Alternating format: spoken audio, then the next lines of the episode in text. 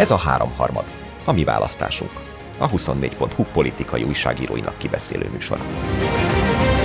A nap végén mi a, mi a szaldója Bigelásztó szereplésének, azt nem tudjuk, de hogy a, a, azért arra lehet készülni. Hát a Fidesz mit művelt akkor, amikor a Simicska föltűnt a jobbik mögött? Ugye egyrészt úgy tett, mintha abban a pillanatban pottyant volna le a légből Simicska Lajos, és a korai demokráciánk első 20 évében a Fidesz pénzelte volna, hanem egyszer csak megjelent volna milliárdosként a jobbik mögött. Szóval, hogyha ez, ez sikerül ráégetni valamennyire, a, akár a Márki Zajra is, hogy itt a, az oligarchák bevásárolják magukat nála, szerintem némi veszélye van, amit mondjuk 5 millió forint biztos nem kompenzál, az más kérdés, hogy itt 5 millió forintról beszélünk-e valóban. Hát előlegként tekintenék erre az 5 millió forintra. Ma Bita Dániel, Pál Zsombor és Nagy József a mikrofonok mögött. Két témát terveztünk erre a napra, Bige Lászlót és Karas Mónikát. Javaslom, hogy kezdjük az utóbbival. Ugye azt lehet tudni, hogy Karas Mónika, aki a Nemzeti Média és Hírközlési Hatóság elnöke, és a 9 éves ciklus választás után járt volna le, e, lemondott a ciklus lejárta előtt, és így jött még a mostani kétharmados Fidesz parlament választhat, vagy a hely, helyére utódott, újfent 9 évre, és akkor így ez a jog úgymond kiumbuldázódott a, a következő parlament bárki is, bármilyen többséggel álljon is föl annak a fennhatósága alól. És most Karas Mónika, aki úgy mond, hogy nem szakad le az ég, új kihívásokat keres, és ezért távozott a médiahatóság éléről, át ejtőernyőzött az állami számbevőszékhez alelnöknek tehát maradt házon belül. Lelépési pénzként, ez itt a legfincsibb momentum és egy viszonylag friss információ, és ezért is hoztuk be a mai háromharmadba. Lelépési pénzként 61,6 millió forint ütötte a markát. Bruttóban. Bruttóban, igen, nyilván ebből még keményen adóznia 40 kell. millió nettó, 41 millió nettó. Annyi? Bár azt nem tudjuk, hogy milyen családi állapotban van, és hogy hány gyermeke van, és ebből mennyit tud majd vissza. 800 ezeret gondolom, de hát akkor az, Annyi a plafon. Azt, azt, azt, azt, még, azt még adj, adj, adjuk hozzá. Ti értitek, hogy mi a túróér? Ugye ekkora végkielégítés, lelépési pénz, nevezzük ezt bárminek. Azért ez nem szokás a Fideszben. Meg sehol se. Érteni vélem a leginkább. Tehát, hogy ugye az egész média szabályozás egy nagyon érzékeny terület volt, az egyik első között alakították át ugye 2010-ben a, a médiát, és egy ilyen nagyon toldozott, foldozott médiatörvény, meg média alkotmány van. Furcsa hibákkal is, amit aztán ugye mivel volt egy az Európai Unióval egy kisebb nézeteltérés bizonyos szegmense miatt nem is minden esetben tudtak ugye pótolni. Ennek a legjobb példája ugye a, maga majd a média tanácstagok választása, ahol ugye a rossz, rosszul állt fel a bizottság, és véletlenül paritásosra csinálták, és ezért mindig második nekifutásra lehet csak tagokat, tagokat választani oda. Szóval hogy itt én azt gondolom, hogy itt, itt viszont előrelátók voltak ennek a megtervezésekor, és be, beszámították azt, hogy szükség lehet arra, hogy a mindenkori vezetőt, ugye Karas Mónika már a második az NMHH élén a Fidesz érában, és Szalai Anna Mária volt az első, és az ő halála után lett Karas Mónika, ha úgy kívánja az élet, akkor, akkor adott esetben le lehessen cserélni, és olyan kondíciókkal, amikkel hát finoman szólva sem lesz ő ebben ennek kárvallottja. Szóval, hogy mondjam, politikailag, hatalomtechnikailag értem, és minden mellett meg, tehát hogy egészen tényleg még a neremberül is pofátlan dolognak tartom. De miért ennyi pénz? Hát ha azt mondták volna, hogy átmész, mert egyébként 4, nem, nem, 3,6 millió Hülyeséget mondok? 4 milliós fizetése 4 volt eddig, fizet... és lesz is. Tehát 4 millió igen, igen. fizetése volt eddig, és az is lesz. Tehát semmit nem veszít, és ugye úgy kap 35 millió forint lelépési pénzt, hogy másnap munkába áll. 4,2 millió forintos fizuér ment át az ászhoz. És eddig is ennyit keresett, eddig meg ugye 4 milliót keresett. De miért kell neki bő 60 milliót adni, még ha bruttóba is, miközben, hogyha egy fillért sem kapott volna, akkor is végtelenül méltányos, ami az ő szempontjából, ami történik vele. Minek, minek, minek, minek, minek. Hát hálán kívül, érted? Tehát ez a motiváción egy... kívül a nehéz mit mondani erre. Mondanám, hogy ez egy életműdő idő, ugye még nem tudjuk, hogy az állami számövőszék élén 13 éven keresztül mikre lehet tőle számítani, tehát egy eddigi életművét megkoronázó vagy megháláló a panázs. Én a helyébe lemondanék mondjuk a következő ciklusban, és akkor hát vissza lehet menni a médiahatósághoz, és ott is kap mondjuk 60 misit, és akkor így ide-oda pattogva. Igazából még be se kell lakni az irodáját, csak az telefont időnként lecserélni, és Ugye, Tök jól le lehet ebből lenni. Tényleg minden eleme azért felháborító, mert ugye az ember mihez tudja mérni? Tudja mérni a saját helyzetéhez. Hogy önmagában azért meglehetősen szokatlan dolog, hogy valaki végkielégítést kapjon akkor, ha felmond. Ugye ki van találva erre a közös megegyezés, lehet olyan módon távozni egy adott pozícióból, hogy adott esetben a, a távozó és a munkáltató megállapodik, de az, hogy a felmondás esetére járjon végkielégítés, és itt ez a kisebbik összeg. Hát és az még fincsi, mert ugye a másik fel, a pénz egyik fel a végkielégítés, a másik pedig az elhelyezkedési tilalom miatti hát, kártalanítás, ami aztán közben... fejemmel akarom ütni az asztalt szilánkosra, hogyha ilyet meghalok egy demokráciában ráadásul. Még ugye ott is az a benne a furcsa, ugye létezik ez a versenytilan megállapodás, de hát egyrészt általában nem állami melóknál, másrészt szóval nem vagyok benne biztos, hogy szép nagy fideszes média birodalom van Kesmával, meg MediaWorks de hogy, és ott biztos lenne neki hely. Szóval Jó kis hírszerkesztés. Azt hiszem, a mi média vállalatok mondjuk nem kapkodnak Aras Mónika után, tehát hogy önmagában is vicces a kompenzáció, de hát úgy, úgy igazán fölháborító, és szerintem, ha valamikor nekem azzal kapcsolatban vannak kétségeim, hogy mondjuk ezt a néhány ezer milliárdos vagyonátrendezést, amit a Fidesz végrehajtott, az bármilyen módon egy kormányváltás után lehet-e újra gondolni, de ez klasszikusan egy olyan példa szerintem, ami egyértelműen jó erkölcsbe ütközőnek látszik, hiszen elhelyezkedett másnap, tehát az elhelyezkedési tilalom az ugyan a médiára vonatkoztatva igaz rá, de hát megkapott egy állami állást. Másrészt hát az állami pénzzel való gazdálkodás oldaláról is meg lehetne én ezt szerintem vizsgálni. Ugye van is feljelentés az ügyben, mert hogy semmi nem indokolja. Tehát, hogy egyszerűen nem, nem, éri, nem, őt nem éri kár, az állam pedig ugyanazt a pénzmennyiséget, ahogy mondtad, garantálni fogja neki a következő hónaptól. Tehát szerintem ez két, két irányból is vérzik, és persze politikailag is nagyon vérzik, mivel a Fidesz 2010-ben a pofátlan végkielégítéseket két millió forintban határozta meg, és az a fölötti részre egy, egy könnyű 98%-os adót. Amit pár év múlva mérsékeltek 75%-ra, és 2018-ban pedig sokan, eltöröltek, tehát magyarán most nem vonatkozik kar, Karas Mónika, meg sokan, szegény Karas Mónikára. ugye, hiszen ugye, ugye a Strasbourgban e- e- elvesztődött ez az eljárás. Tehát, hogy, hogy ezek után mondjuk azt mondani, hogy valaki egy lakás árával távozhat egyik állásból a másikba, az, az, az erős. Hát ahol, ahol ők laknak, az egy kis lakására, de hát azért e fölött nagyvonalúan haladjunk el, Zsombor. De hogyha a te módszereddel majd egy év múlva vissza, vissza császkál az NMHH-ba, akkor azért már meg két szobás azért meg ki fog jönni Budán. Igen, igen, igen, igen. Mi lesz ennek a sorsa, ennek a pénznek a sorsa szerintetek? Megint majd, hogy ha, ha lenne kormányváltás, akkor ez a 61, 6 millió forint, ez szintén beesik majd a pofátlan kategóriába, és hasonló eljárás illeti majd vagy, vagy azok ez már az övétesség, arra futsz fel, amerre akarsz? Nem gondoltam, hogy befektetési tanácsokat, vagy nem befektetési tanácsokat ja, fogunk adni Karás Mónikának. El, elvételi bizottságnak, a, a, mint leendő tagját, elképzelt tagját kérdezek téged. Hát visszamenőleges jogászkodás kéne ahhoz, hogy ez a pénzhez hozzá lehessen nyúlni, tehát... Arra meg ebben az országban én... soha nincsen példa előfordult már olyan, tehát jó, igen, Karas Monika is jobban teszi. Valószínűleg, ha inkább bankszámlán tartja, vagy nem tudom, vannak egyébként, könnyen feltörhető államkötvényben. Vannak, vannak példák egyébként arra, hogy, hogy jó erkölcsbe ütköző kontraktusokat azt, azt azért törvényhozási módszerekkel meg lehet utólag kérdőjelezni. Nyilván nem az igazi egyébként, de hát itt, itt maga az eljárás sem igazi, sőt, ha belegondoltak, ugye a Fidesz a 2006-os események, ugye ezt a Sajnálatos. Sajnálatos, igen, igen. Tehát hogy a rendőr eh, adtak meg rendőri erőszak áldozatai ügyében ugye bírósági ítéleteket is nyilvánított semmisé, tehát hogy sok mindent meg lehet azért tenni.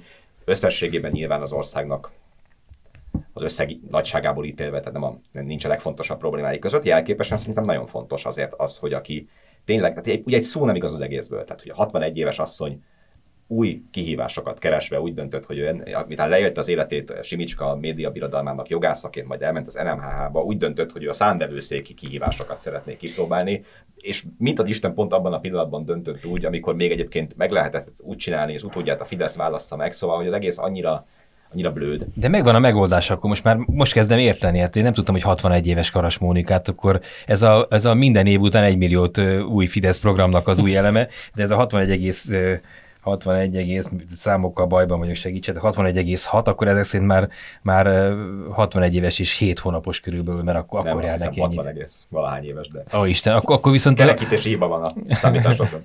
Homokszem csúszott a gépezetbe. Én tényleg meg vagyok lepve egyébként azon, hogy ennek a jogszerűségén vagy a látszatán ti mennyire meg vagytok lepődve, vagy fel vagytok háborodva mert hogy, ahogy mondtad, ez valójában nem egy felmondás, ez egy közös megegyezés, nagyon slendrián módon lepapírozva. Igen, de hát az állami szférában, ugye, ahol azért az egész más szabályok vonatkoznak sok esetben, tehát hogy nem, nem egy versenyhelyzet van. a mai cikkében a, ugye a Kozák Dani ír arról, hogy ez még az állami szférában is, is kiugró, tehát hogy tulajdonképpen semmelyik állami hivatal vagy, vagy közhatalmi szerv esetében nincs ilyen, hogy egyetlen ember van, aki, aki még talán ennél is kivételezettebb helyzetben van, ugye az a köztársasági elnök, aki, aki élete végéig kapja a köztársasági elnök. 3,6 milliót, igen. Per hó. Minden más esetben mindegy, hogy GVH vagy, vagy alkotmánybíróság, vagy ilyesmi, ez a szabály azért nincsen, tehát hogy le, le lehet lépni adott esetben kedvező feltételekkel, de, de, de itt azért nagyon úgy tűnik, hogy itt erre készültek, és uh, nem tudom persze, de hogy itt azért, ha a számokat egymás mögé rakja az ember, akkor, akkor mindig érdekes, uh, hát ilyen konspirációs teóriákra lehet uh, gyanakodni, tehát hogy, hogy ugye Szalai Anna Mária halála az nyilván egy adottság volt, egy adott pillanatban kellett utódot választani, és mivel a törvényben az van, hogy 9 évre választunk, így az megvolt, hogy akkor ő mármint Karas Monika, az, az 22 nyaráig tud lenni, és most nyilván a Fideszben azért végig matekozták azt, hogy ha esetleg nem mi gyerünk, akkor mi van.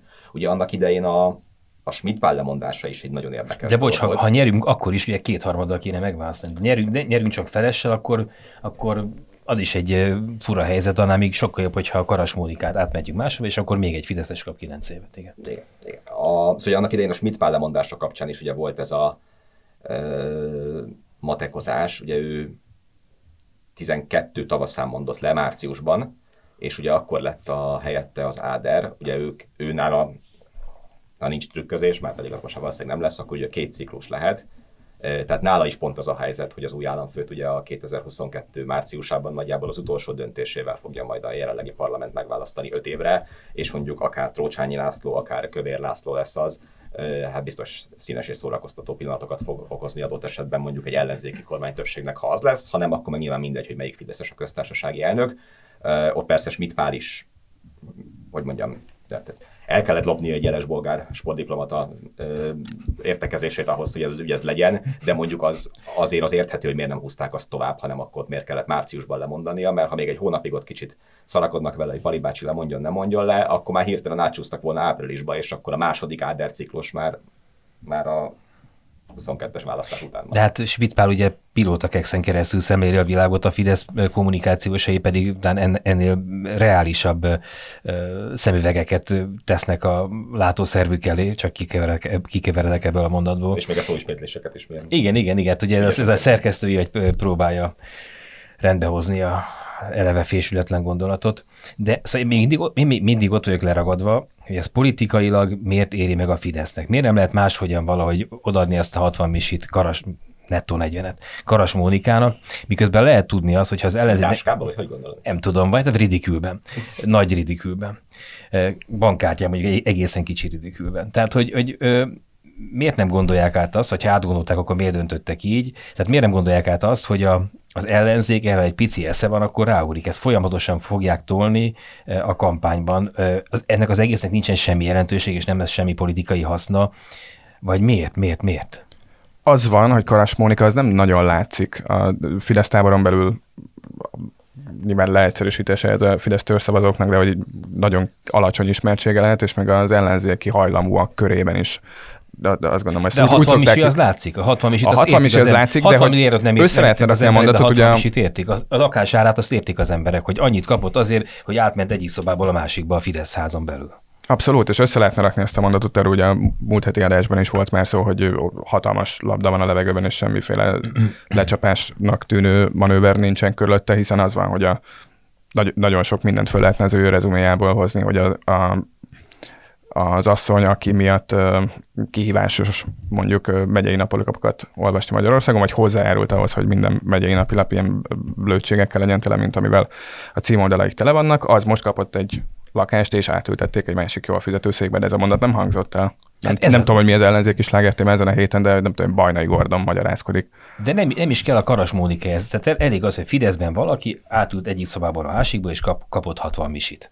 Hát itt szerintem ugye az Szóval olyan, aki hisz a Fideszben, az nem fog Karas Mónika végkielégítése miatt nem hinni a Fideszben. Nyilván van egy csomó ember, aki, aki billeg, bár egyébként olyan sok már nincsen, mint sokáig beszéltünk bizonytalanokról, meg táborok közöttiről, inkább nagyon, nagyon elkötelezett táborok vannak. Ettől még persze ütni lehetne, és abban nagyon látszik a különbség, hogy tehát, hogy amikor a Fidesz fel akart építeni egy kampányt a pofátlan végkielégítésekre, akkor azt megcsinálta és nem engedték el. Itt az ellenzék azt régóta csinálja, hogy minden, minden egyes vezetőanyagra, amit bármelyik, nem tudom, független sajtótermében megjelenik, akkor arra van egy közlemény, és akkor van öt ügy, és akkor ezzel is engedik. Nem tudom, hogy ez az, tehát, hogy e, pont ebbe vagy egy másikba érdemes ennél jobban kapaszkodni, de nyilván az úgy van, hogy, hogy ha, ha beleállsz és elmondod egyszer, akkor ezt sokszor el kell mondani, még tényleg keresztül megy, és el lehetne szerintem azt mondani, hogy egyébként ezt mi igenis meg fogjuk próbálni visszavenni. És nyilván nem csak ez, csak azért mondom, hogy a Mátrai erőmű 40 milliárdjával mi lesz, meg a, amit azon bukott az állam, hát azt már nem nagyon fogja visszakapni, én szerintem Mészáros Lőrinctől mondjuk jogállami körülmények között egész biztosan. Én ebbe azért látok... Csak 17 valami, volt egyébként, de hát meg kiszámolja. Hogy volt ott még egy szerintem, tétel? Szerintem ott két év volt, és te csak egyre emlékszel, de most én sem tudom fejből. Uh, Büntetés, két különböző büntetési tétel volt, igen. Uh, de hogy, hogy itt azért egy, egy olyan szerződés van, ami szerintem könnyen, könnyen megkérdőjelezhető, és valóban jól elmagyarázható, hogy a saját kádereivel egyébként uh, hogyan bánik a Fidesz. Még ugye azt kérdezted, hogy, hogy miért éri ez meg, hát meg azért éri, hogy a média hatóság az ő kezükben maradjon minden áron. Tehát, hogy a politikailag őnek ezt szerintem megéri abban az értelemben, hogy ezzel bebiztosították azt, hogy egy másik Fideszes káder lesz 9 évig ott. Én nem a lemondásról beszéltem, hát, hanem a 60 millió be, hát, millióról beszéltem. De, Kapjon 6 milliót, aztán menjen haza. Miért kell neki 60 hát milliót? most volt a bértárgyalási 6 millióért, vagy 60 millió, ugye ezt nem most döntötték Ott el. nincsen tárgyalás, hogy szerintem az van, hogy, hogy Mónika de Monika, Monika itt a felmondás. Ez, ez a show, átmész a másik, szob, másik szobába, és át is megy, és szerintem nyilván ez is történt, csak hogy miért kell emögé bepakolni ezt a 60 milliót, amire rá lehetne ülni az ellenzéknek. Egyébként tegyünk itt egy oldalvágást, amit Dani mondott, az tök érdekes, meg fontos, hogy miért van az, hogy az ellenzék ilyeneket nem fog meg, és nem, nem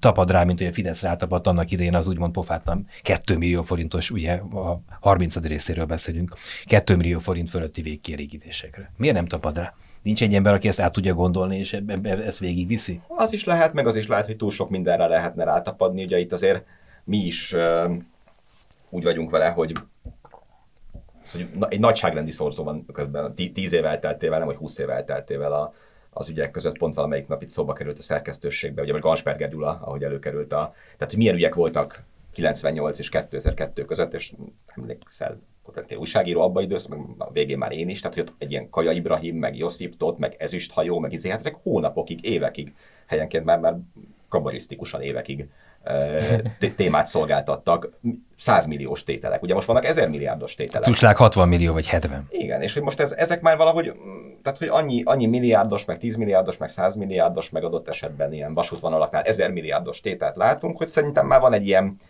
egy ilyen bizonytalanság is, hogy hát akkor most 60 millió forint. Tehát, hogy... De hát én farkas helyes vagyok, akkor nem az van, hogy nem eszem semmit, hanem akkor ö, legalább egy valamiből rendesen bekajálok itt, meg ugye az, azt mondod, hogy itt van rengeteg, ugye rengeteg milliárd, meg rengeteg. És mindenbe belekapnak. És mindenbe csak egy picit hmm. belecsippentünk. Az is benne van, de egyébként azt két dolgot is meg kell tennünk. Az egyik, amire lehetőséget ad, az az, úgy, az, az hogy fölmérjük, hogy nem kéne már valamiféle kampányüzemmódban lenni az ellenzéknek, amiben jól láthatóan nincsen, és jól láthatóan az infrastruktúrája is hiányzik. Tehát, hogy nincs egy egységes kampányfőnöke, pártoktól kapunk mi magunk is közleményeket, nem az árnyék kormány árnyék szakértőitől. Tehát, hogy nem azt mondom, hogy Rosszabb esetben hatszor kapjuk meg ugyanazt a közleményt hat különböző párt sajtóstól, de igen. Árnyékszékből. Szóval ne, nem azt mondom, hogy már kormányprogramot kéne hirdetniük, de hogy annak le kéne lenni ahhoz, hogy ez kiüti, hol üti, milyen felületeken üti, hova küldjük előtt. És ez egy szakma, ez sima matek. Excel Igen, tábla, hétfő, kedszerre, csütörtök. Ráadásul politikusságnak hívják ezt a szakmát, és elméletileg mi fizetjük benne az ellenzéki szereplőket is, tehát hogy nem csak az van, hogy szurkol vagy nem szurkol nekik az ember, hogy jövőre összehozzanak valamit, hanem hogy így mit csináltatok novemberben. Hát az is egy érdekes kérdés egyébként szerintem, és majd lehet, hogy még ez valamennyire uh előjött a másik téma kapcsán is, hogy, tehát, hogy ami ilyen felhajtó ereje volt az előválasztásnak, az nyilván el fog múlni, és van utána egy helyzet, amire meg azért összességében nem készültek. Tehát, hogy sok mindenre készültek, arra nem nagyon készültek, hogy egy, egy outsider lesz a miniszterelnök jelölt, aki mögött valóban most kezd összeállni valamiféle csapat, de még nem az a csapat, amelyik egyébként ezt a ö, fajta tematizálást, ugye, hogy ezt a kedvelt politológusi bullshit e, fogalmaz, csinálja, hanem egyelőre most még ugye ilyen idősebb közgazdászok kezdenek el egyelőre ott e, föltűnni mögötte, tehát biztos, hogy van egy ilyen lépés hátrány is. Mondom ezt egyébként most ebben az értelemben a, a karasítől függetlenül, mert ezt nagyon régóta lehet szerintem látni, hogy ez, ez a képesség egyszerűen ez ott nincs meg, és amit amit ugye sokáig ilyen papagájozva, meg nem tudom, mi bírál, bíráltunk, meg bíráltak a Fidesz felől, az, az egy működő dolog, és hogyha nem feltétlenül végzetes ostobaságokat ismételgetsz azzal kapcsolatban, hogy akkor ki kinek a soros embere, meg nem tudom, hanem mondjuk adott esetben egy tényt, vagy egy felháborító ügyet, akkor valójában ezt valószínűleg így is kell csinálni. Ha meg egy csöppet nyitunk ezen az egész karas ügyön, ugye bebetonozott Fidesz káderek a... Bocs. Bocsánat, még mielőtt nyitnánk, a, talán a levegőben maradt az a kérdésed, hogy na de hát miért van az, hogy nagyon jól látható módon nyújtják át neki ennek a budai garzonnak az árát, és hogy az van, amit először is mondtam, hogy ez tényleg a hálának egy ilyen nem nagyon átgondolt, pofátlan kifejezési formája, de hogy hálásnak lenni viszont nagyon sok dologért lehet Karas Mónikának. A már említett összes megyei napilapnak egy alapet, alapítvány vagy ömöszölésen kívül abban is tevőleges és remélhetőleg elévülő érdemei vannak, hogy Magyarországon rádióban, tehát nem ilyen podcastban, mint a miénkben, hanem autóban hallgatható, levegőben terjedő rádióban gyakorlatilag nincsenek hírek ebben a pillanatban. Tehát így a komplet előválasztásról például, hogyha bezártak téged egy autóba októberben, és az autóddal nem mentél el egy előválasztási kampánysátor mellett, akkor nem... Egy másik autóban, akkor nem ért... Pintér Sándor utasítására. Akkor nem értesülhettél róla, mert a Rádió 1-től kezdve az MTV-ig terjedő univerzumon ez nem volt hír. Persze, és ezt most el is, el is vittük a fókuszt erről a témáról, hogy valóban ugye itt azért egy alapvetően ismeretlen emberről van szó a szélesebb nyilvánosság De hát méltán ismeretlen, hiszen intellektuális teljesítmény nincs, nincs mögötte. Nem ő találta ki azt, hogy tegyük be a kesmába ezeket, nem ő találta nem, meg azt, hogy ő, fúrjuk ő meg az, különböző egyesüléseket, hanem ő volt az, aki aláírta azt a papírt, amit egyébként gondolom én gonoszul elé tettek a, a, a Fidesz hatalmi kormányzásának az emberei, és azt mondták, hogy ez mostantól így lesz a sajtó. És időnként még az se kellett, mert ugye ráadásul pont a kesma kapcsán ugye megtörtént az, hogy nemzetgazdaságilag kiemelt Mondjuk az val- és akkor a GVH vizsgálatot is már, vagy engedélyeztetést is meg lehetett ütni. Tehát, hogy az ő feladat az volt, hogy ne legyen Magyarországon médiahatóság. És ezt, ezt beteljesítette.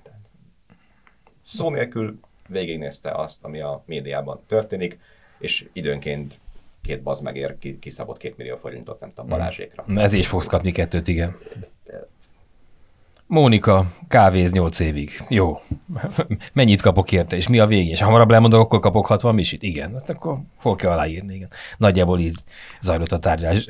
Tegyük hozzá, hogy egyébként a cashma összeállításához tényleg egy sztárjogász kellett volna, hogy azt jogszerűen akár a saját médiatörvényüknek, meg versenyszabályozásuknak megfelelve akarták volna végigvinni, hiszen e-, e-, egészen neve, nevetséges, groteszk mértékű média cím koncentrációban ott egy cégben, meg egy alapítványban. De ugye erre nem kényszerültek rá, és akkor most nyitnám ki a kérdést. Ugye az a helyzet, hogy a bebetonozott Fidesz káderek vannak a hatalom ellenőrzésére hivatott állami szerveknél az úgynevezett fékek és ellensők rendszerében. Médiatóság, ügyészség, alkotmánybíróság, kúria, ász, jegybank, szabályozott tevékenységek felügyeleti hatósága, költségvetési tanács, MTVA, ombudsman, GVH, plusz, hogy egy kis gazdasági kitekintéssel is akarunk élni, akkor 35 évre kaszinók, stráda, egyetemek a, a, a, az emberi élet határán túli időre is. Tehát hogy itt most felállt egy rendszer, aminek egy emblematikus figurája Karas Mónika, és ugye Karas Mónikával talán lehet valamit kezdeni majd a kormányváltás után, hogyha lesz ilyen, talán a 61,6 millióval is lehet kezdeni,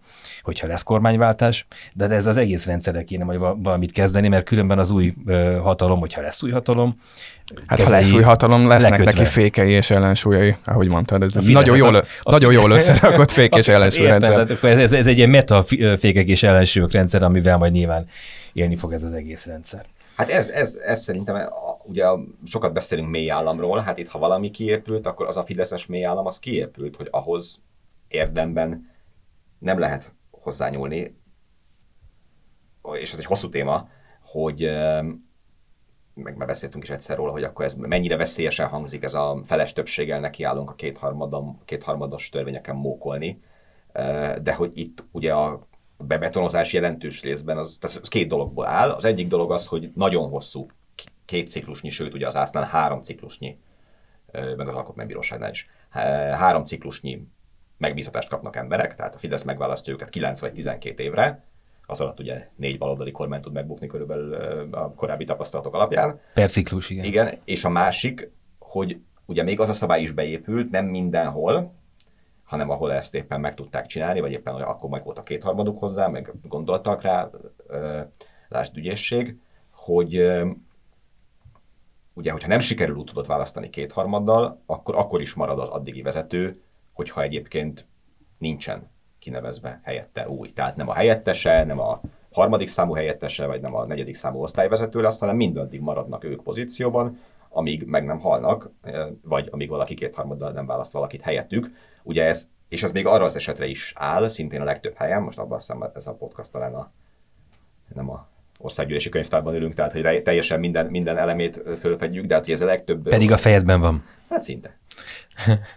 ott kicsit több van. Ott, hogy az is benne volt, hogy ugye a legtöbb kinevezésnél, tehát Karas Mónikáé sem szól elvileg 12 évre, tekintve, hogy a nyugdíjkorhatár, vagy legkésőbb a 70. életév az vonatkozik ezekre a pozíciókra is, ugye alkotmánybírókra is ilyesmi, de hogyha egyébként nem, nem is kell utódot választani, nem egy alelnök, hanem egy elnök esetében, akkor ő is maradhat, és akkor száz éves koráig, amennyiben megéli, akkor Bolt Péter lehet legfőbb ügyész, és így tovább. És hogy e- ezzel, ezzel, hogy mit lehet kezdeni, Hát arra megint csak a Fidesz mutatott, ugye példát, ezt soha életünkben nem fogjuk megtudni, hogy Györgyi Kálmán mondjuk miért mondott le a legfőbb ügyészi pozíciót. Bement beszélgetni Ádár Jánoshoz. És nem mondott. És úgy ment be, ugye, hogy nem fog lemondani. Úgy ment. Majd a hátsó ajtón távozott, és szegény újságírók pedig ott álltak és várták szóval, a hogy ez a kérdés, hogy vajon lehet-e Old Péternek és azt a 412 további embernek, akit felsoroltál az imént futólag, olyat mondani, ami miatt esetleg ők azt gondolják, hogy mondjuk egy kormányváltás után nem tekintik majd azt 70, 80 vagy 97 évesen céljuknak, hogy, hogy éjjel-nappal hadakozzanak egyébként egy kormánytöbbséggel, amelyik azért persze bizonyos dolgokat meg tud csinálni, és most én nem tudom, hogy milyen fázisban van az ellenzéken belül ez a gondolkodás, hogy akkor majd hogyan nyúlunk ehhez hozzá. Tehát nagyon sok eszköz van valójában, és jogi kevesebb, de mondjuk pénzügyi több. Tehát azért a, Itt költségvetésben van meghatározva az összes úgymond független állami szervnek például az, a, mennyi bevétele van. Ugye speciál a médiahatóságra ez pont nem teljesen igaz, mert vannak részben saját bevételek is, de elenyésző ahhoz képest, hogy a, az állam mennyit költ például erre. Szóval, hogy ilyen, ilyen mozgástér van, levált, leváltós mozgástér szerintem alig. Hát amennyi van, azt talán jegyzetet akartam megnyitni, hogy valóban ugyan pénzügyi a legtöbb eszköz, ami van, de a, a, amikor a feles többséggel kamikáze alkotmányozás gondolatát elengedi az ellenzék, akkor ugye arról is elkezd ha beszélni józanabb pillanataiban, hogy a jelenlegi valójában hatályos alaptörvényből ö, is levezethető bizonyos gyakorlatoknak a jogellenessége, tehát pont azok a Jóska által hosszan sorolt mély államnak különböző ö, komponensei, azok így a teljhatalom gyakorlásának különböző formái ebben a pillanatban is, ö, és ahhoz messze nem vagyok eléggé hobbi jogász, hogy tudjam, hogyha a teljhatalom gyakorolja papíron nincsen kormányon, akkor ezt a mi alaptörvényünkből le lehet vezetni, hogy hogyan van, de én nem lepődnék meg, hogyha erre azért majd látnánk kísérleteket, amennyiben lesz egy ilyen. Ez, persze ez a fő kérdés egyébként, hogy a, az a kizárólagosságra, kizárólagos hatalomra törekvés, amit ugye tilt a, a Fideszes alkotmány is, az vajon megvalósul-e azáltal, hogy egyébként bebetonoz pozíciókba embereket. Én ezt a Dobrev Klárával még a előválasztás előtt megpróbáltam egy interjúban kicsikarni belőle, hogy ugyanaz, hogy lehetne kizárólagos hatalom gyakorlás, hogyha a Fidesz elveszíti a választást, hiszen akkor már nem kizárólagos a hatalma, de ezen ő hát mondjuk azt elegánsan túllendült ezen a problémán. Tehát én abban azért kételkedem, hogy egy, egy választási veresség után a kizárólagos fideszes hatalom gyakorlásra hivatkozva meg lehet semmisíteni alaptörvényi rendelkezéseket, miközben az egy nagyon súlyos probléma, hogy 9-12 vagy halálig tartó mandátumokkal ott fognak ülni emberek a pozícióban. De fontos, hogy ez egy jogi vagy szemantikai fogalom-e a kizárólagosság, mert hogy mondjuk maradjunk akkor Karas Mónika területénél a média szabályozásnál és média hatósági feladatok ellátásánál, ott kizárólagos marad majd Koltai vagy bárki is legyen az utód révén a Fidesznek a a képessége, hatalma akkor is, hát hogyha elveszítik a választást. Viszont a parlamenti többség átírhatja majd, tehát hogy azért, ezért nehéz ugye ez.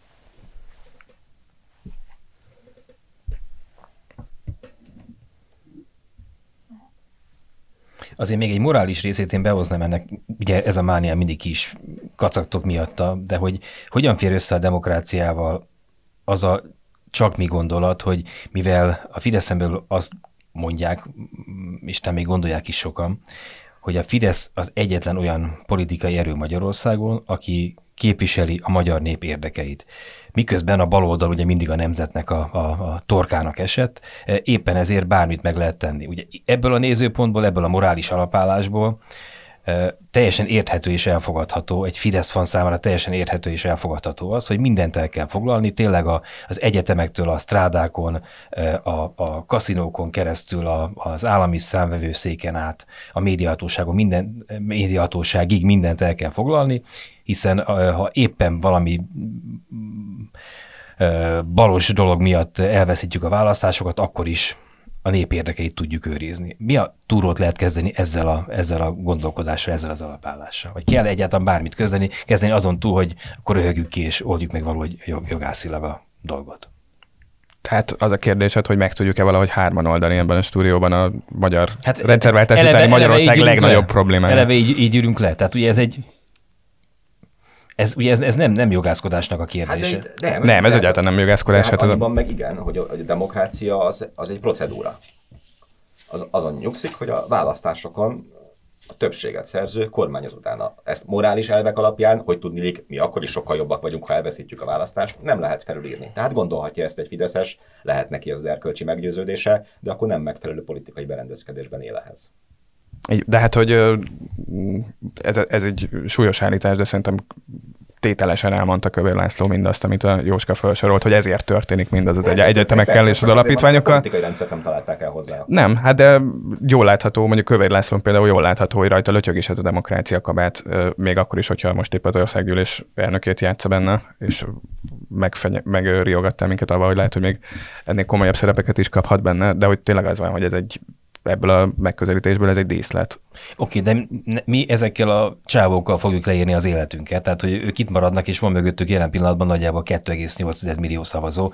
Nem tudom, abban, abban mennyire rettentően elkötelezett, de engem azért az úgy érdekel, hogy ha minden harmadik ember, aki szemben jön velem az utcán, az, az, az ezt gondolja, akkor az, az nem egy életű ország felé mozdítja ezt a, ezt a hazát, hanem, hanem valami egészen más felé, és akkor ugye már nem bal meg jobb oldal hadakozik egymásra, ezek szerint, hanem a demokrácia, amit mi gondolunk demokráciának, és az, amit ők gondolnak demokráciának, amiről mi azt gondoljuk, hogy nem demokrácia. Nem, én szerintem azt nem is nagyon gondolhatják annak, vagy akkor, a, akkor alapvetően. De annak, annak, nem, annak, nem, nem, ők a saját kiválóságban hisznek, nem a demokráciában. Tehát de ők, ők demokratának mondják el közben magukat, és el is hiszik, hogy ők a demokraták. Hát de de nem azok, igen. Hát ez fogalmilag nem így működik. Tehát ha valaki azt mondja, hogy neki akkor is hatalmon kell maradni, ha elveszti a választását, elveszti a választást, mert haza nem lehet ellenzékben, akkor ő megkérdőjelezi a választásoknak a lényegét. Tehát ezzel, hogy mit kezdünk majd, az egy nehéz kérdés, lehet, hogy nem a hátralevő 12 percben fogjuk meg, meg, megoldani, de hogy ettől még ez, ez egy tényszerűen nem, nem igazolható állítás egy demokratikus berendezkedésben. És a, persze az egy érdekes dilemma egyébként, hogy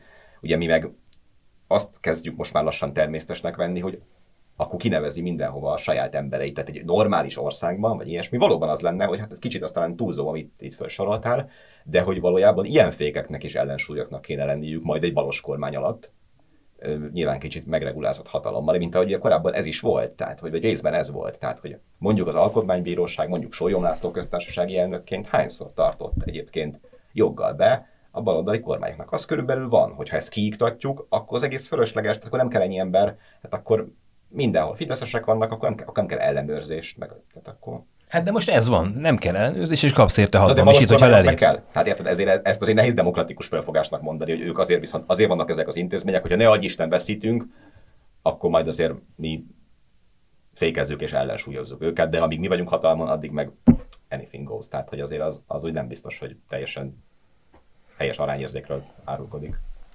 És hogy vissza tudjunk kanyarodni Karas Mónikához az, hogyha 2,8 millió ö, mindenki törzszavazónak számítunk, a, aki ebben a pillanatban a Fideszre szavazna, tehát minden harmadik ember, aki személye veled az utcán, megfér ebben a buborékban, és nem álmatlanok az éjszakája attól, hogy gondolod, gondolkodik azon, hogy most belefér a demokrácia gyakorlásának definíciójába az, ami, amit ő helyesnek lát, az Karas Mónika munkájának eredményeképpen is lehet, hiszen semmiféle módon nem kopácsolja semmi ezt a buborékot kívülről, tehát hogy így nem, nem kell ezeken az inkonzisztenciákon örlődni. Pláne nem szállnak ki az autóból.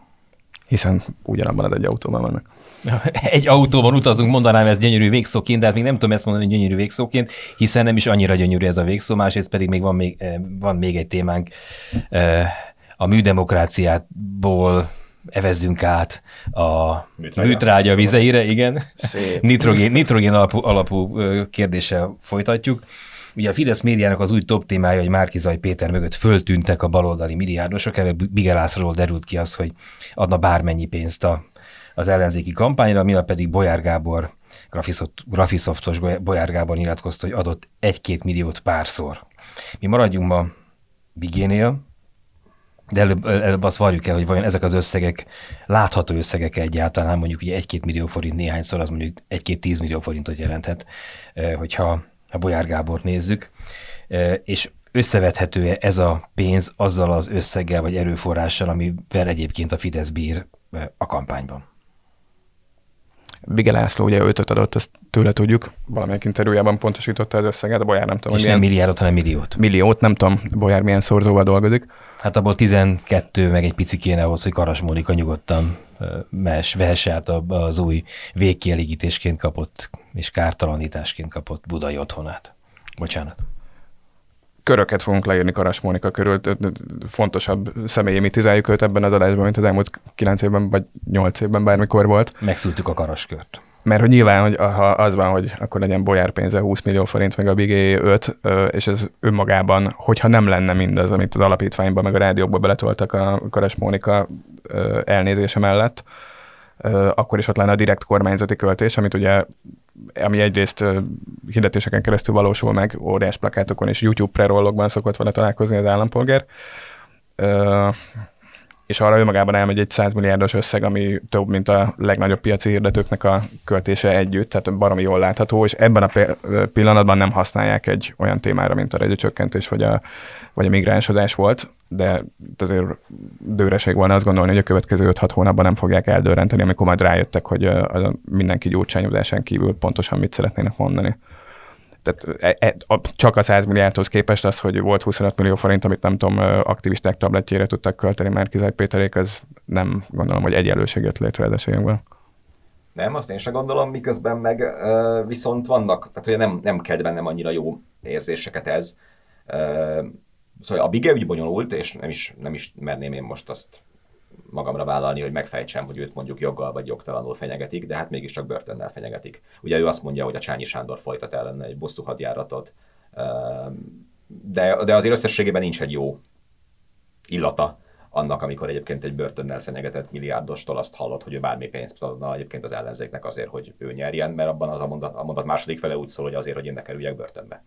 Hát ez sem hangzik annyira megnyugtatóan. Megéri? Tehát az ellenzéknek megéri ö, egy ilyen embertől ezért mondom, hogy bonyolult, hogy milyen embertől, mert annyi, valójában meg nem tudom azt mondani, hogy ő, ő nem a hatalom által van sanyargatva azért, mert kinézték a bizniszét, és nem adta oda. Tehát azt hiszem, az egy fontos kérdés valójában, hogy ő, ő kicsoda, és, és ezt jó lenne egyszer, hogy megnyugtatóan ha rendezné valaki, ha csak nem azok a független szervek, amelyekről korábban beszélgettünk. Egy vörös báró, hogyha de, az origót kérdezem. De, de azért összességében meg mégiscsak olyan furcsa, hogy, hogy eddig azért nem nagyon volt az közismert, hogy ő mondjuk nagyon élesen baloldali elkötelezettségű lenne, vagy hogy támogatná ezt a politikai oldalt. A másik meg az, hogy, hogy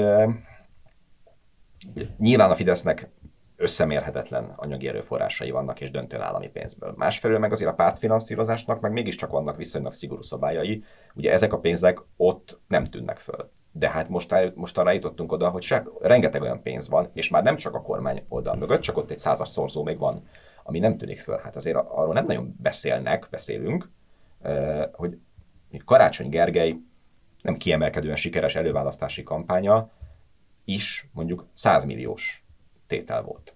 És nem nagyon mondja meg ez a bizonyos 99 mozgalom, hogy akkor egészen pontosan kinek a pénzéből, pedig ugye elég meg, meg, meggyőző számok lettek, hogy persze sokkal kevesebbet, meg vannak, tehát hogy Deák Dánielekre, meg a kopasz osztokra, meg más hasonló Facebook influencerekre költ 10 milliókat a kormányoldal, és nagyjából kis túlzással ennyiből gazdálkodnak komplet ellenzéki pártok a, a Facebookon, de mondjuk a karácsony kampány már egy 100 milliós befektetés volt. Szóval valójában az ellenzék is, hogyha változásról beszél, akkor alig, hanem kénytelen lenne egy, egy jó világban ennél egy picit talán precízebben fogalmazni, hogy akkor egészen pontosan milyen pénz volt, mert ugye most az a teljesen abszurd egyébként az ász által lekövezett gyakorlat van, hogy a, például a Facebook hirdetések, azok nem számítanak bele a kampánykiadásokba. Majd, hogyha így mennek el, tehát ilyen különböző influencerek révén. De attól még ez a pénz ott megtermelődik, és most ennek lehet, hogy semmi köze még Lászlóhoz, nem tudjuk kinek a 200 milliója van a karácsony kampányban, vagy ilyesmi, de azért jó volna tudni valójában ezt is, nem csak azt,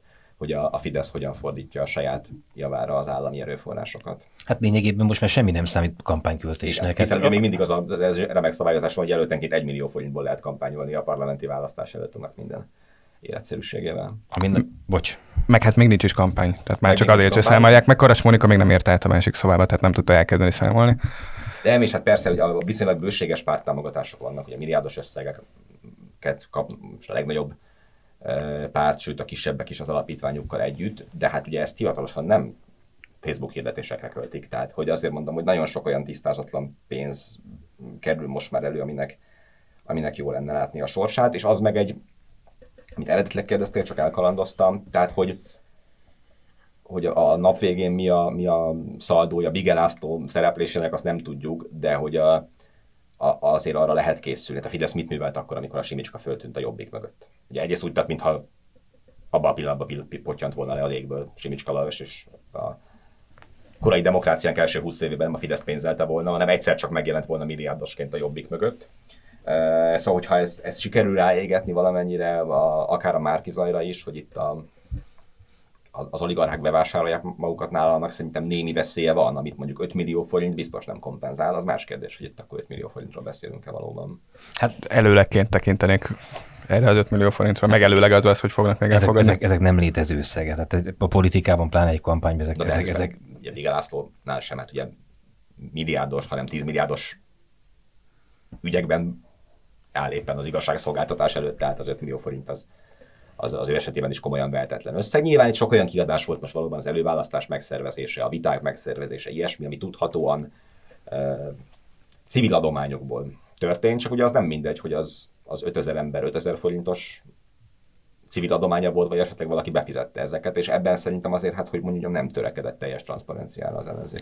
Szerintem nem is fog, én nagyon szeretem ezt a morális tisztaság irány, iránti igényt, ami körbelengi ezt a műsor, de azért a realitás azt mondja, hogy Hát ez a dolgunk, hogy követeljük ki azt, ami elvileg, vagy legprób- tegyünk kísérletet arra, hogy megpróbáljuk kikövetelni azt, ami, ami elvileg a, a, a társadalmat felépíti, amik, amik a szép tiszta eszmék, aztán nyilván majd a gyakorlatban elmondjátok azt, hogy ez hogy valósul meg, de legalább a mi szándékaink legyenek olyanok, hogy Meg működjünk normálisan. rész, Tehát, hogy ugye, ha azt gondoljuk, hogy valamilyen módon alternatívát kell állítani a fidesz szemben, akkor, meg az ellenzék is ezt gondolja, akkor lehet, hogy ilyen dolgokban is érdemes, és ez nem feltétlenül naivitás, eh, hanem hogy mintha az lett, tehát hogy egy csomó olyan dolog lenne az utóbbi években a világban, amiből azt látnánk, hogy az az emberek, választók, nem tudom, díjazzák azt, hogyha egyébként valami egy picit láthatóbban történik, és itt ez a közösségi média szabályozástól elkezdve egy renget, rengeteg dologra igaz, tehát hogy ezt És egyébként jól is állna igen ennek az elitellenes Márkizai outsider karakternek, de e- ezzel szemben megint mint számtalan másik területen Magyarországon ilyen am- amerikanizálódást látunk benne, ahol ugye szintén az van, hogy nem a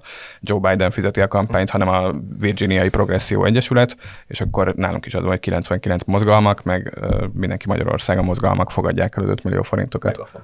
Hát az lenne És jó, az lenne jó egyébként, hogyha azok a baloldali milliárdosok, nem tudom mennyire baloldaliak, és nem tudom mennyire milliárdosok, de hát akik komolyabb pénzt tesznek, az 5000 forintnál nagyobb pénzt tesznek bele egy ilyen kampányba, azok, azok felvállalhatnák, felmernék vállalni az, hogy ők igenis kiállnak egyik vagy másik oldal mellett. Miképpen ugye Amerikában is kiállnak egyik vagy másik oldal mellett, nem tudom, Bruce Springsteen-től a, a akármilyen va- vasipari vállalatnak a Hát, meg vezetőjéig. bocsánat, azért az nagyon fontos, hogy ott, ott a legalább olyan szintű transzparencia megteremtődik, hogy akkor azok egész pontosan kicsodák itt. Ugye itt az, az van, hogy a pártok minden évben a hivatalos értesítőben közzéteszik az előző év- évi mérlegüket, és minden évben a legnagyobb adományozó az az adott párt valamelyik LP képviselője 3 millió forinttal. És annál több pénzt a Fideszben, meg az MSZP-ben, meg a DK-ban, meg semmelyik párt nem kapott senkitől hivatalosan. Tehát akkor hogyha valaki azt fogja mondani, hogy én beszállok 50 millió forinttal, és az nem jelenik meg az adott pártnak a mérlegébe, akkor az, az, az a kérdés, pontosan, hova, hova szálltál bele 50 millióval? Mert a pártban nem. A mi morális piramisunknak a csúcsáról mit tanácsolnánk akkor a, az ellenzéki pártoknak, hogyha valaki azzal kopogtatna be, hogy itt van, nem tudom, 600 millió forint, de a nevemet ne bírhatjátok le sehol. Ilyenkor mit kell csinálni? Hát ez szerintem nem lehet erre más mondani, mint hogy ez, ez nyilván nincs. Tehát, hogy azt azért nem gondoljuk komolyan, hogy Akkor legyen csak 60 millió. 61,6 akkor- millió, hogy akkor ezt a gyönyörű szép ívet felrajzoljuk a, a Nem, műsorunkon. 61,6 volt a morális limit a Dalinál. Szóval nagyon, nagyon sok uh, kérdés van nyilván ezzel kapcsolatban, tehát hogy filantrópiáról beszélünk-e, de hát szóval hogy beszélnénk arról? Tehát, hogy én nem, ennyire aztán végképp nem szeretnék naívnak tűnni, hogy vannak emberek, akik egyébként 100 milliós tételben állnak be egy politikai mozgalom mögé, mert annyira hisznek benne, mert azt gondolják, hogy annyira jó. Tehát valószínűleg az, két dolgot gondolhatnak, az egyik az, hogy nekik lesz jó egy ilyen helyzetben, ezt általában az üzletemberekben ez a hajlandóság megvan, hogy ilyen költséghaszonelemzéseket végezzenek. A másik, hogy nyilván az adott rendszer leváltása ér meg nekik valami miatt minden pénzt, de hát az megint csak valahogy a személyes haszonhoz kapcsolódik. Tehát én azt gondolom, hogy vannak nyilván filantróp gesztusok, és a néhány millió forintos adományokkal kapcsolatban nekem ilyen szempontból kevés averzióm is van, mert azt nyilván nem gondolhatja komolyan senki, hogy 5 millió forintból kormányváltás lesz, vagy meg van vásárolva örökre valakinek a jó indulata. De azért, hogyha valaki annak az ódiumát magára vállalja, hogy ő finanszírozni tervez egy pártot, vagy egy komplet ellenzéki mozgalmat, hát ott azért a, a szándékok tisztázása az mondjuk hiszem, hogy első kéne, hogy legyen, ha, ha, ha a részéről nem is, akkor a, aki a pénzt elfogadja, annak a részéről mindenképpen. Tehát szándékokat tisztázni, és ha azt mondja, hogy a neve, nevemet azt nem adom hozzá, akkor mi van? Hát ezért mondom, hogy elvileg ilyen meg nincsen. Tehát, hogy az nehéz erről beszélgetni, mert egy izéről beszélgetünk, egy fekete dobozról, de nincs ilyen. Tehát egy millió forint, sőt 500 ezer forint fölött minden egyes adományozó neve oda van rakva, akkor is, hogyha valaki a nyugdíjprémiumát, meg a 13. havi nyugdíját, meg még a első havi nyugdíját, meg az körülbelül jött, akkor 500 ezer forint odaadja a Fidesznek, az meg fog jelenni annak az embernek a neve a hivatalos értesítőben. Ha nem jelenik meg, akkor nem, nem tisztán hát a, hiva... a pénz. Értem, értem, ugye tudjuk azt, hogy annak idén ugye hozzunk egy baloldali példát, Puk László beszélt arról, vagy Puk Lászlóról mondták azt MSZP-s képviselőjelöltek, hogy a kampányba jött a Laci bácsi, odaadott mindenkinek egy-egy millió forintot, mindez akkor mint 186 egyéni választó kerületben, és a, a, azzal ezzel besegítek a kampányba, ezt használd, úgy nem kell róla semmiféle számla. Tehát így is lehet betenni a 106 egyéni hát választókerületbe. Hát hivatalosan nem lehet. Hát ezért mondom, hogy akkor, meg, akkor ez a kérdés, mindez nincsen, tehát hogyha, hogyha ezek nem jogszerűen történnek, akkor nyilván senki ne fogadja el, és nem fogadhatja el. Tehát, hogy akkor akkor nincs miről beszélni, és ezért mondom, hogy nagyon nagy baj ennek az egésznek az ilyen típusú szabályozatlansága, tehát hogy soha nem fogjuk akkor azt megtudni, még az sem, hogy, hogy adott kampányok finanszírozói kik voltak, és akkor, akkor ilyen módon meg még, hogy mondjam, valamennyire díjazandó is, hogyha valaki maga ezzel előáll, csak hát ez abszurd, hogy ezt, ezt mert akkor még ki se fog derülni, és ő maga mondja el, hogy hát én adtam 5 millió forintot. Hát nem, nem hangzik biztatóan nekem azért a azt megállapíthatjuk, hogy egy ideálisabban működő demokráciában az tört, szerintem az egy jó intézmény, hogy van ezen egy plafon, mert hogyha nincsen plafon rajta, akkor az történik, hogy cégek, cégek és magánszemélyek pártokat vásárolnak maguknak, és az lesz, mint Amerikában, hogy ki se lehet mondani azt, azt a szót, hogy szénerőmű, mert van egy darab képviselő, aki az adott lobbynak a zsebében van de hát az akkor nálunk azt feltételezné, hogy egy ö, olyan állami számvevőszék, amiben mindannyian megbízunk, aztán átvizsgálja ezeket a költéseket, nem, puk, nem csak Puklaci bácsi egy millióid, de azt is, hogy az ellenzéki vagy Fideszes önkormányzat betolta 300 millió forintnyi megbízást egy nyomdába két hónappal a kampány előtt, és aztán kapott egy gyanúsan olcsón óriás plakátokat, meg minden jót. De hát nekem alacsonyabb bizodalmam abban, hogy az állami számvevőszéknek most kezdődik majd az a korszaka, amikor ebben fedhetetlen és hatékony lesz egyszerre. Na nem, lett, nem lettem, nem lettünk optimistábbak, és már csak abban bízhatunk, hogy Karas Mónika meghív bennünket a, az új budai apartmanjába, garzonyába, a házavatóra. Ígérjük, hogy viszünk valami jófajta biszkit vagy pálinkát, nem tudom most mi éppen a nerben az elfogadott. Üdvözlő ital, köszönjük szépen a figyelmet, jövő héten pénteken ismét itt leszünk.